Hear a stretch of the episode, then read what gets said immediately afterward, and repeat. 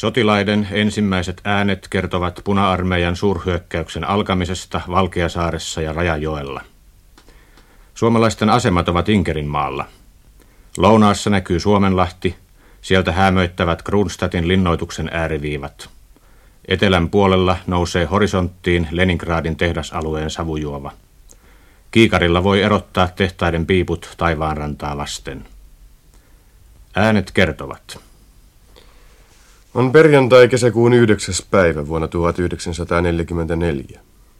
Päivän ensimmäiset tunnit kuluvat. Vartiot vaihtuvat etulinjojen asemissa. Aurinko viipyy, maisema on vielä varjoton. Kanjoneiden pohjalla on sumua. On yön ja päivän raja. Myöhäinen pienenevä kuu muuttaa väriään ja rauhallisuuden meri erottuu tummana läiskänä sen kelmenneestä pinnasta. Varjottomuuteen sisältyy hiljaisuus. Se viipyy maisemassa, pesäkkeissä, taisteluhaudoissa. Se on outo, sitä vierastaa. Vartiomiehet ja hereillä olevat tukikohtien päälliköt ihmettelevät.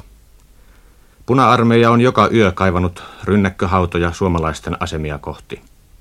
Junien äänet, moottoreiden surina, hyökkäysvaunujen telojen äänet, metallin kalskahdus metallia vasten – missä ne nyt ovat? Ei kuulu edes kaivamisen ääntä. Miksi? Tuntui kuin vastapuolella kaikki olisi ollut valmista. Tai puhutaan, että kun maailman loppu tuloo, sen erellä on hiljaisuus. Valkiasaaren lohkolla suurhyökkäys alkoi lentotoiminnalla kello 5.55 ja kello seitsemän aikaan siihen liittyy tykistö, jonka voimasta ja vaikutuksesta nämä äänet nyt puhuvat. No minulle ei oikeastaan niin herätystä tullut ensikään. Sinä aamun, minä olin neljästä kuuteen vartiossa, silloin vartio meni, niin se oli rauhallista ja ihmettelin vaan, että miten tämä näin hiljaista mahtaa nyt ollakaan. Ja tulin kuu, tai meillä oli semmoinen sopimus silloin siellä, että kun päivä valkeinen, niin teistä tykiltä saa lähteä vartiomies pois ja tuota, Jalkamäki vartio siinä. Minä tulin noin puolen kuuden aikaa vartiosta pois ja keittelin siinä korvikkeita. Meillä oli joukkueen johtaja niin lomalle lähdössä siinä ja, ja juotiin korvikkeet siinä. Hän lähti niin kuin, minä vein käyn nukkumaan korsuun sitten ja niin hän tuli joukkueen johtaja vielä lähtemään lomalle sitten toivottiin, toivottiin hyvää lomaa hänelle ja meille toisille taas niin kuin hyvää vointia linjassa. Tuli korsun käytävää siihen, niin se hiikkasi, että tuokaa voit katsomaan, kun lentokoneita tulee paljon ne sanoi vielä, että Sakema nyt menee pommittamaan nyt naapuria. Erehdyttiin sen verran, että ne tulikin omaan niskaan ne pommit sitten. Ja me olin silloin aamulla sitten, kun se yhdeksäs päivä alkoi, se alkoi viien aikana silloin aamulla, niin me olin siellä riulla justi olin, kun alkoi tulla niitä ranuja ja lentokoneita lentää, niin minä vielä siellä katselin, mitäs tuolla taivaalla, kun mustia täpliä. Se on vielä niin etäällä. Sitten kun ne tuli lähemmäksi, niin sittenhän minä huomasin. Joo, se oli hyvin kaunis, jos nyt puhuu ilman, ilman laadusta. Se oli mitä kaunehin kesäkuun päivän aamu.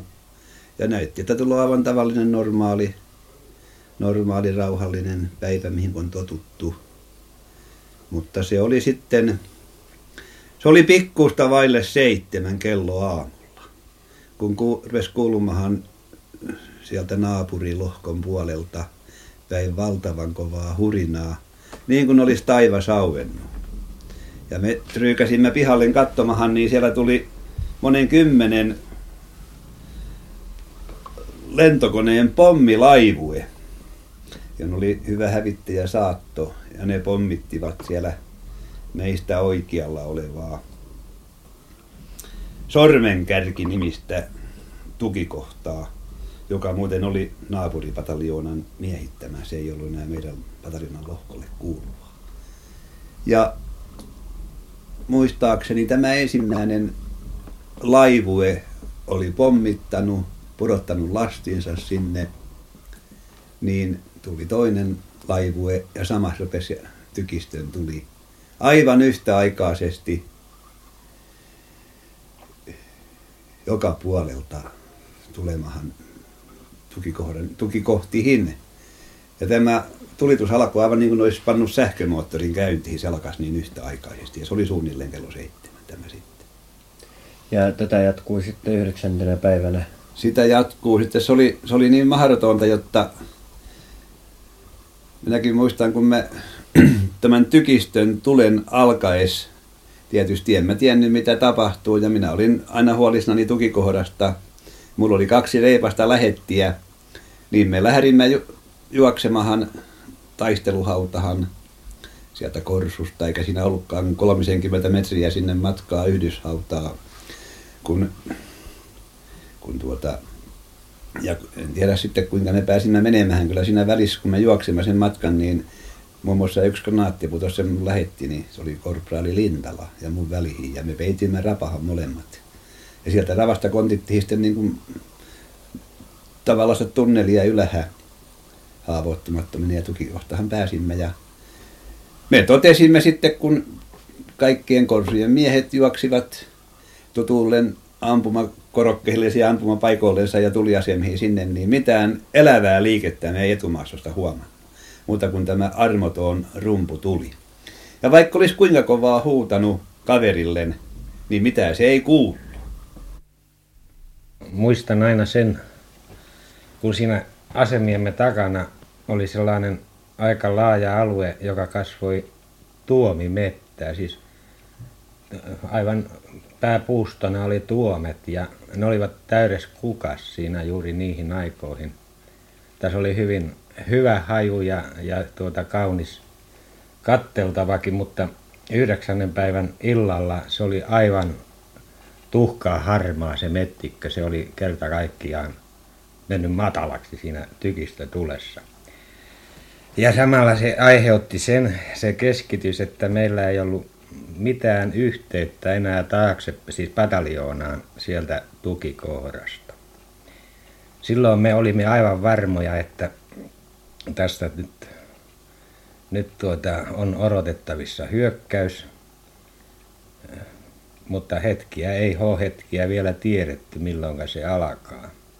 Mutta se oli niin valtava pommitus, että, että vaikka minä molemmat sodat olen ollut mukana jalkaväkijoukoissa, niin en ole vastaavanlaiseen pom, eh, pommitu, tykistötuleen koskaan joutunut aikaisemmin. No 9. päivä kesäkuuta oli aika lailla voimakas ilmatoiminta, että voi sanoa, että siinä koko lailla ilma soi, joskaan ei aivan niin voimakkaasti kuin sitten kymmenes päivä aamulla. Mutta hyvin voimakas ja tuli oli ankara ja meidän nämä heikot yhdyshaudat ja osat, osat pesäkkeistäkin ja korsuista suorastaan keinui ja suorastaan ne repeili siellä, että sitten kun kymmenettä päivää vasten yöllä hiukan rauhoantui, kun me yritimme niitä korjata, niin siellä täytyy kulkia ihan avoimessa maastossa. Monessa paikassa oli taisteluhaudat hävinnyt olemattomia. Oliko yhdeksäntenä päivänä jo lentokoneita myöskin liikkeellä? Kyllä oli. Ja tämä yhdeksännen ja kymmenennen päivän yö oli sitten ilmeisesti uneton yö ja jollain lailla valmistautumista seuraavaa päivää varten vai kuinka? Kyllä tiedettiin, että nyt on niin sieltä tulossa oikein voimakas hyökkäys ja tämä asemain parantaminen oli aivan sataprosenttisesti siellä miehet oli töissä ja muistankin, kun tällä samalla reisulla jääneen ylistarolaisen luutnantti Martti Lammin kanssa siellä hän oli nimittäin minusta vasemmalla, hänen tukikohta siellä rajalla yösydännä istuttiin ja poltettiin tupakat työn lomassa, niin silloin me siinä vähän arveltiin, että siinä taisi tulla kova päivä huomenna. No kyllä me siellä ampumahaus kyhnytettiin se päivä silloin, se silloin puolen kuuden mais, kun se, jolle minä nyt väärin muista sitä aikaa ihan, niin, niin kuin kuuemmas, kun se aloitti sen tulituksen siinä, niin ja sitä kesti suurin piirtein niin kuin kaiken päivän, mutta aika navakkata tulitusta ja sitten illasussa törmätti meitä sieltä asemista oikein viimeksi pois vasta. Ja mihin aikaan tämä tuli sitten loppusuunnilleen sinä päivänä? No sen loppumisesta ei voi sanoa, että loppuko se ollenkaan. Se jatkuu melkein, niin kuin, jos se jos siinä nyt jonkunlainen hengähdystauko ollut muin näin pitkään ei paljon muista, niin se on silloin jotakin niin kuin iltahämäris, kun sanotaan. Vähän taukoa. Ja sitten aamulla alkoi taas uudestaan. No kyllä se aika veikeästi alkoi sitten. Meillä käy vielä niin silloin etelisen tai ensimmäisenä päivänä, kun me jäi tykki, tykillä, kun ollut, ammuttiin siinä, kun torjuttiin sitä hyökkäystä, niin, niin kun tuli joukkueenjohtaja sanoi, että nyt, nyt pojat lähetään, että ei enää, nyt on painuu jo vihollinen juoksuhautoi kahta puolta, niin, niin me sitten jouduttiin lähtemään vähän, niin tykkikin jäi asemia ja ranaatti jäi putkeen, kun ei, vähän joku viallinen sattui siihen sillä, sillä kertaa, että ei mennyt putkeen eikä lähtenyt poiskaan siihen siihen kerta kaikki, eikä se pystynyt tykkiä tuomaan pois. Lähdittekö sitten koko komppania siitä liikkeelle? No ei komppania, mutta niin kuin meidän ryhmä, mitä oltiin siinä kohtaa linjassa, niin me jouduttiin kapasemaan sieltä juoksuhauasta taukielle pellolle. Ja, ja siitä yli? Siitä pois vaan, jalalla jättää. Miten, muistatteko, mitä teille jäi mukaan siinä? No henkilökohtainen ase ja leipälaukku kaulaa. Ja mitä sattui päällä olemaan. Muut vehkeet jäi korsuun. Korsussa ette ehtineet käydä? Ei siinä silloin ehtinyt käymään. Kun lähti, lähön hetki tuli, ei siinä kyllä siinä oli lähettävä silloin. Ihan kiireesti. Oliko vihollisen jalkaväki silloin jo liikkeellä ja panssarit? No kyllä se niin paljon lähellä liikkeessä oli, että kyllä se samassa hauossa niin kuin, niin kuin myökin, kun lähettiin näiden mutkan kanssa. Mutta ei siinä mitään lähitaistelua päässyt syntymään kuitenkaan. No ei nyt mitään nyrkkipeliä, mutta, mutta tota, eihän se tappelu sen lähempänä voi olla, kun se parin metrin päässä on kaveri, kun, kun penkalle kapasee. Niin tota... No siinä ammuskeltiin sitten myöskin ihan No sikäli, kun, sikäli, kun siinä kerittiin hosuvan. Tilanteesta oli kiireellinen, saimme verrattain pienen kuvan siitä, vaan muuta kuin se, että pataljonalla on ollut hirveät tappiot. Näimme sen jo sinne mennessä, mikä oli tappiot olleet. Ja täällä Sormenkärjen maaston takana sitten otettiin yhteyttä tämän tukikohran miehiä ja he sanovat, että ja tukikohran päällikkö, en muista hänen nimeään, kertoo, että he ovat joutunut vetäytymään tuosta sormenkärjestä pois – jonka minä tiesin, että se on meidän tehtäväksi annettu vallata tämä sormenkärki maasto takaisin. Nyt tilanne oli kiireen sanelema, kuten sanotaan. Loin äkkiä semmoisen kuvauksen siitä, että mihinään varsinaisessa niin kuin taisteluryhmityksessä sitä ei voi lähestyä. Tukikohta oli niin sanottu siiliasema, piikkilangalla ympäröity ympäriinsä piikkilankaestein. Emme varsinaisesti ehtinyt löytää sitä aukkoakaan, vaan räjäytimme aukon siihen, koottiin äkkiä johonkin näreeseen, käsikranaattia ja kasapanoksia, sillä räjäytettiin aukko. Ja ainoastaan yksi. Ja tästä tungettiin, tungettiin tuota, tänne tukikohtaan – ja onnistuumme päästäkin sinne noin kaksi joukkuetta ennen kuin vihollinen varsinaisesti avasi tulen. Yllätys oli heille todennäköisesti, toisin sanoen meille onnistunut ja niille tullut yllätyksenä viholliselle. Ja millä tavalla tilanne kehittyi sitten? Tilanne kehittyi, kehittyi siksi, että taistelu alkoi luonnollisesti heti. Tämä maasto oli verrattain, se oli kuin sormenkärki, pitkänomainen ja korkea hiekkakumpu, mikä oli ammuttu aivan tuommoiselle lentohiekalle ja tämä tilanne, mikä onkin, niin oli jäänyt lähtemättömästi mieleeni siitä, että, että tämä hiekka mitä se sai aikaa vastaavasti. Meillä ei ollut vastaavaa kokemusta ollut. Niin tuuli, Suomenlahdelta kävi verrattain voimakas tuuli, niin nyt meillä oli ensimmäinen toteamus, että mikään ase, JV-ase ei toiminut. Toisin sanoen ne meni toiminta kyvyttömäksi tässä hiekkapölyssä. Ja nyt meinas tilanne mennä vallan niin kuin katastrofaaliseksi Ja muistan aina tuon, kun kävi vähän niin kuin kylmät väreet yli selkäpiin, kuten sanotaan itse tämän todetessani. Ja tämän totes vihollinenkin. Ja ne päästivät rähänaurun, kuten sanotaan, niin tällä meidän tilanteella, kun ne näki, kuinka avuttomaksi me joudumme. Mutta emme antanut siitä, eikä ollut varaa antaa säikähtää loppuun asti.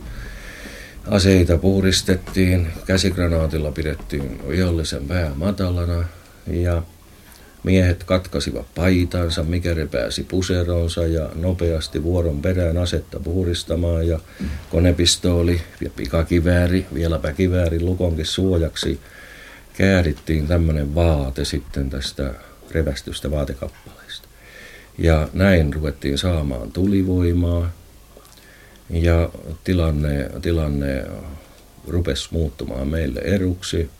Me, ja nauru loppui Nauru loppui ja me vyörytettiin tätä taisteluhautaa. Sitten no, noin sanoisin, sanoisin ainakin jo kaksi kolmasosaa menehen, mutta vihollisella oli, oli siellä meikäläisten tekemissä taisteluasemissa niin oli ollaisia niin sanottuja sirpalesuojia, joita he käyttivät hyväkseen.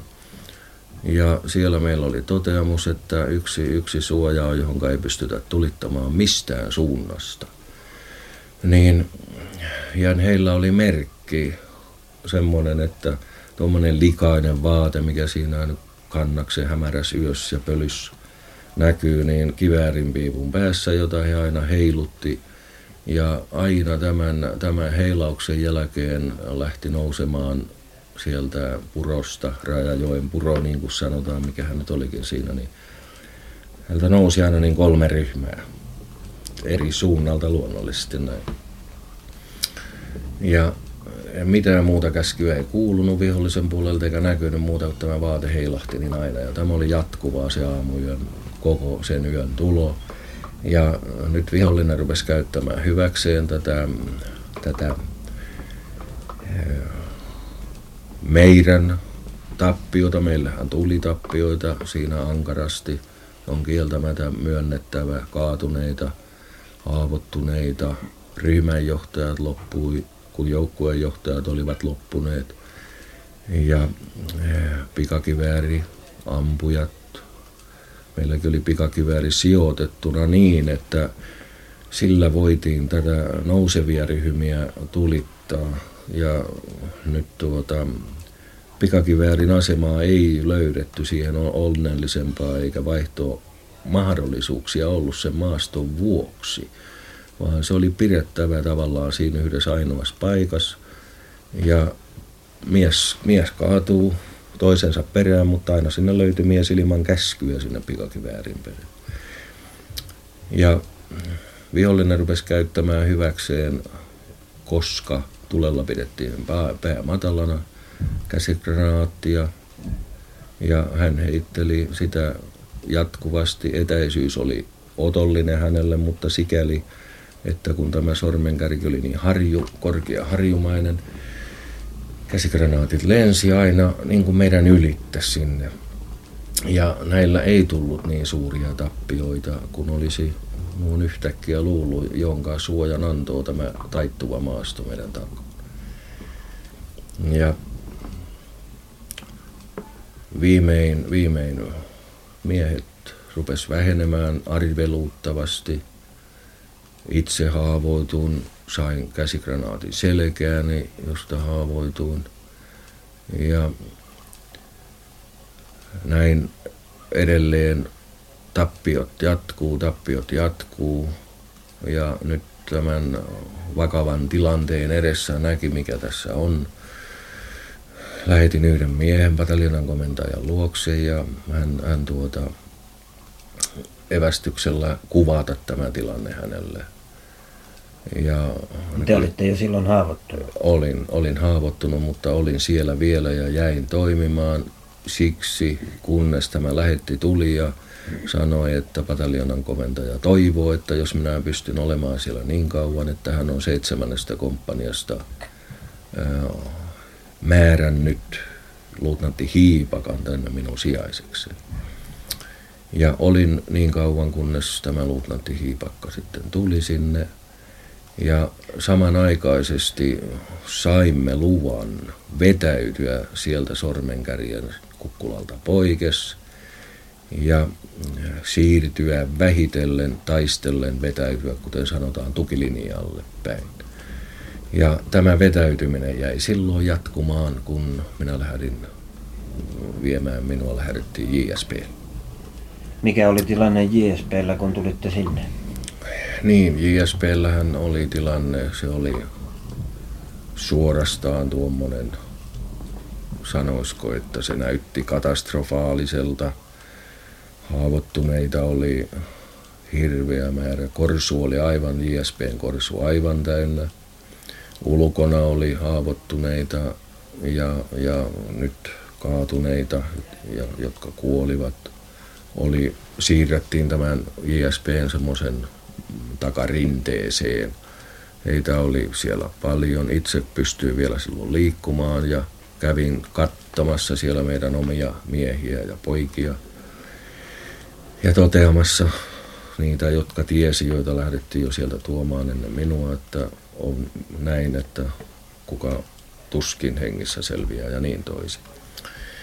Ja vielä, vielä voisin kuvata tästä tuosta sormenkärkimaastosta yhden kuvauksen, jos menen niin kuin taaksepäin tässä asiassa, niin vihollisella oli hallussaan tämän erillispataljoonan rakentama korsu, joka oli tämän tukikohoran asuntokorsuna, josta oli akkunakin, mutta ja silloin meidän omistuksessa ollen, niin luonnollisesti akkuna oli tehty tänne korsun niin kuin taaksepäin vihollisen tulesta poispäin. Ja nyt tämän korsun akkuna oli, akkuna oli viholliselle hyvä käyttää, siis tuliasemana tätä korsua.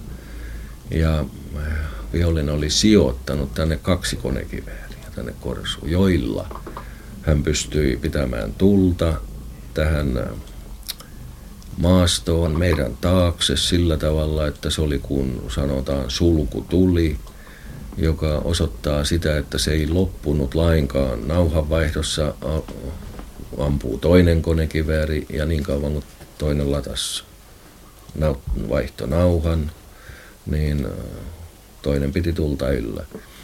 Ja muistan semmoisen, kun oli muun muassa yksi ylikersantti Harjunpää, joka oli ensimmäisen joukkueen johtajaksi määrätty. Hänkin tälle rinteeseen kaatui, lähetti vierelleen juostessaan tänne sormenkärkeen syöksymään. Ja oli niin jatkuvan ja niin kovan tulen alla, että yhtäkään näistä muistakin kaatuneista, puhumattakaan näitä ei, ei saatu sieltä millään pois. Ja viimeinen näky, kun minulla on ollut tästä ylikersantti Harjunpäästäkin ja hänen lähetistään, niin oli se, että ne oli niin konekivääritulen murskaamia ja silpomia, että se suorastaan valui sitä rinnettä sinne alas. Kenraaliluutnantti Viljanen, yhdeksännen päivän ilta oli varmasti jollain lailla ikimuistettava. Kyllä, kyllä. Siellä tietysti ei ajatellut sitä, sitä, että miltä tämä näyttää tulevaisuudessa. Siinä oli koko ajan järjestämistä. Ja minä sanoisinkin, että, että vasta ehti oikeastaan vähän niin kuin lyödä yleissilmäyksiä asioihin sitten, kun meidän vastahyökkäyksemme yöllä kello kolmeen mennessä oli epäonnistunut ja rintama oli vakiintunut sellaiselle sopivalle linjalle, Muuten oli siis entinen pääasema, mutta se moottorimutka oli mennyt. Nyt kun tilanne rauhoittui, niin nyt täytyy ajatella sitten enemmän ja tulevaisuutta. Ja silloin tuntui siltä, kun oli ollut pakko käyttää rykmentin heikkoa reserviä, eikä mitään reserviä ollut tullut. Nyt kylläkin minä luulin sillä hetkellä, oli niin optimistinen, että luulin, että kun takana on reserviä, niin kai ne on nyt tulossa tänne minua kohti mutta soitin, kun nyt yöllä saatiin taas puhelinyhteydet kuntoon, niin soitin sinne ylempään portaaseen ja sanon, että Minulla on nyt reserviä niin vähän, käytännössä katsoen ei enää yhtään mitään. Se on yksi vajaa komppania. Että nyt pitäisi saada huomenna aamuun mennessä tänne minun rintamani taakse uuteen alakylään yksi tai kaksi pataljoonaa. Mutta korkeampi porras suhtautui rauhallisesti ja sanoi, että no katsotaan nyt sitten aamulla. Oliko teillä semmoinen käsitys silloin, että pahin on vielä edessäpäin? No, kun minä nyt oikein ajattelen, mitä minä tuumin siitä, en tiedä vertasinko, että oliko nyt pahempi tai huonompi, mutta joka tapauksessa niin täytyy lähteä siitä, että tämä tulee jatkumaan. Ja jos se olisi nielly toisenakin päivänä yhtä paljon reserviä kuin se nieli edellisenä, niin ö, muutamassa tunnissa olisi ollut rykmentti aivan ilman mitään reserviä. Divisionalla ei myöskään ollut mitään reserviä, koska niin sanottu divisionan reservi oli sama kuin rykmentin reservi. No, teille selvisi, että te ette tule saamaan näitä reservejä. No, kun sain tämän kielteisen vastauksen, niin minä varta vastan sanoin toimituskomppanian päällikölle, joka oli siinä valvomassa silloin päivystävänä upseerina, että painakaa nyt hän mieleen tämän tapauksen, että minä pyysin, mutta vastaus oli tältä osalta toisteeksi kielteinen. Siihen kysymykseen ehkä joudutaan vielä palaamaan, niin kuin nyt jälkeenpäin on monta kertaa ajatellut sitä asiaa. Mutta muuten niin yö oli tarjos mahdollisuuksia erinäisiin toimenpiteisiin. Haavoittuneet voitiin saada etulinjasta pois. Siellä oli sotilaskotisisaret ensimmäisten pataljoonien kanttiineissa. Hekään eivät päässeet päivän aikana pois, ei voinut liikkua yksinkertaisesti. Mutta nyt heidät käskystä vedettiin, koska he olivat sitä mieltä, että kun miesten kerran pitää olla täällä, niin he ovat myöskin. Että minä nostan hattua näille sotilaskotisisarille. Minun rykmenttini oli nimittäin semmoinen, että kahdessa pataljoonassa oli sotilaskotisisaret ja kolmannessa lotat, ja nyt sattui niin, että lottien pataljoona oli juuri reservissä oleva, että sitä varten minä olen puhunut tästä sotilaskotisisarista nimenomaan. Mahtoiko hän kellään olla aikaa ajatella yöunta? Ö, täytyy aina ajatella yöunta, jos vaan mahdollista on, muuten ei kestä ajan mittaan. Ö, kyllä siellä rykmentin esikunnassakin suurin osa upseereista voi nukkua ja täytyy nukkua. Päivystävä upseeri ja minä siellä olimme, olimme sitten siellä pääasiallisesti heräillään, mutta kyllä minäkin siinä sitten joskus neljän ja viiden välillä uinahtelin hieman ja kello viisi sitten alkoi taas. Jos siirrytään siihen JSPn, JSPn tunnelmiin sitten siellä, siellä lääkäri, en muista hänen nimeään, koska hän ei ollut meidän pataljonamme lääkäri, hän oli tämän RP20 lääkäri. Hän teki työtä siellä paita, paita märkänä ja auttoi vointinsa mukaan. Hänellä oli mies, joka yritti puhelimella yhteyttä saada sairasautoja hakemaan, mutta yhteydet oli poikki ja, ja tilanne oli hänenkin kohdaltaan vakavan näköistä, kun ei voi huoltaa edelleen näitä autettuja ja sirottuja. Ja muistan semmoisenkin tapauksen sitten tässä, kun olin itse Korsun ulkopuolella ensiavun jälkeen siinä mäkirinteessä silloin tämän niin sanotun isoon keskitetyn vihollisen tulen ennen avausta. Ja tuli silloin yksi lähetti tähän Korsulle lääkärille jotain viestiä tuomaan ratsulla ja hän sitoi tämän ratsuunsa siihen JSPn eteen tuommoiseen pieneen männyn näreeseen. Ja nyt välittömästi aivan samoilla minuutilla puhkes, niin kuin sanotaan, tämä vihollisen rumpu tuli. JV-aseet, raskaat aseet ja muistan aina sen, kun auringon nousu näkyy sieltä metsän lattuan yläpuolelta niin kuin punaisena kiekkona tuo aurinko muutaman metrin metsän latvaan yläpuolella ja sitten täältä auringosta päin tuli vihollisen lentomuodostelmat, maataistelukoneet alkoivat lähestyä. Muistan sodan kaameudessakin sen tavallaan kauniinkin näyn, kun tämä lentomuodostelmat tuli, niin ne oli porrastettuna noin ensimmäisestä aina taakse ja ylöspäin. Ja muistan tämän koneiden määrän, että en ole nähnyt niin suurta ma- maataistelukoneiden määrää yhtä aikaa taivaalla koskaan kuin silloin. Aurinko peittyy kerta kaikkiaan, koska se oli porrastettuna nämä koneet, niin sinne lentomuodostelman taakse ja nämä lenti linjain yli, yli Suomenlahdelle päin ja kärkikone kun saavutti tämän Suomenlahden rannan, niin silloin pommiluukut avautui ja jytinä alkoi ja sitä tuli sieltä, tuli tykistöllä. Tootleepenin linnakke ampui niin kuin takaviistoon meidän selän takaa semmoisia järeitä, hirmusuuria granaatteja. Ja niin tämä mylläkkä alkoi ja minä tästä rinteessä makasin ja joku toinen haavoittunut oli vierellä, niin eihän minkään siitä voinut paremman päälle lähteä. Seurasimme tätä hevosta, kun tuota, se kirmas siinä ja yritti, että hän, hän nyt hän lähtee epätoivovimmalla laukkaamaan tuohon suuntaan tai tuonne, mutta joka paikassa pöllys, niin hän pyöri vaan tämä hevonen sen näreen ympärillä, kunnes Sirpalle katkaasi sen näreen. Hevonen ei ollut enää kiinnikkään, mutta minnekään hän ei lähtenyt siitä korsun edestä, koska joka puolella tollus ja pöl.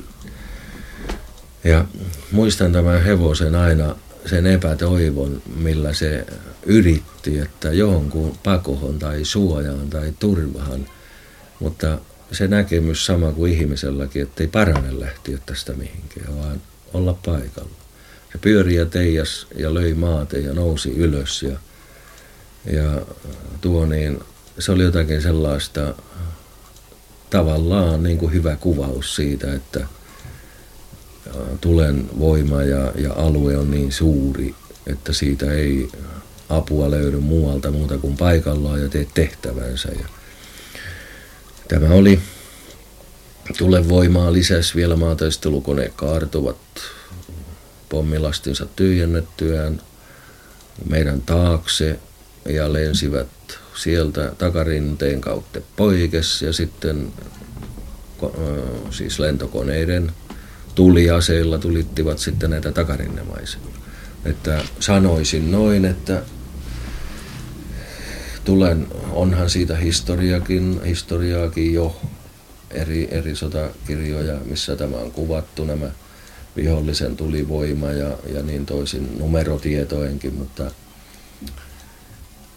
näin jäljestäpäin ajatellen vieläkin, niin se on mielessä nuon elävänä ja, ja semmoisena valtavana mylläkkänä ja tuo kaunis kesäinen aamu, mikä oli, niin aurinkoa ei näkynyt, kun tehtaan savupiippujen noki ei voi sitä niin tummaksi saada tämän ruurin savu ja pölyn keskelle, niin suorastaan hämärä oli sen johdosta, tämän pölyjen johdosta.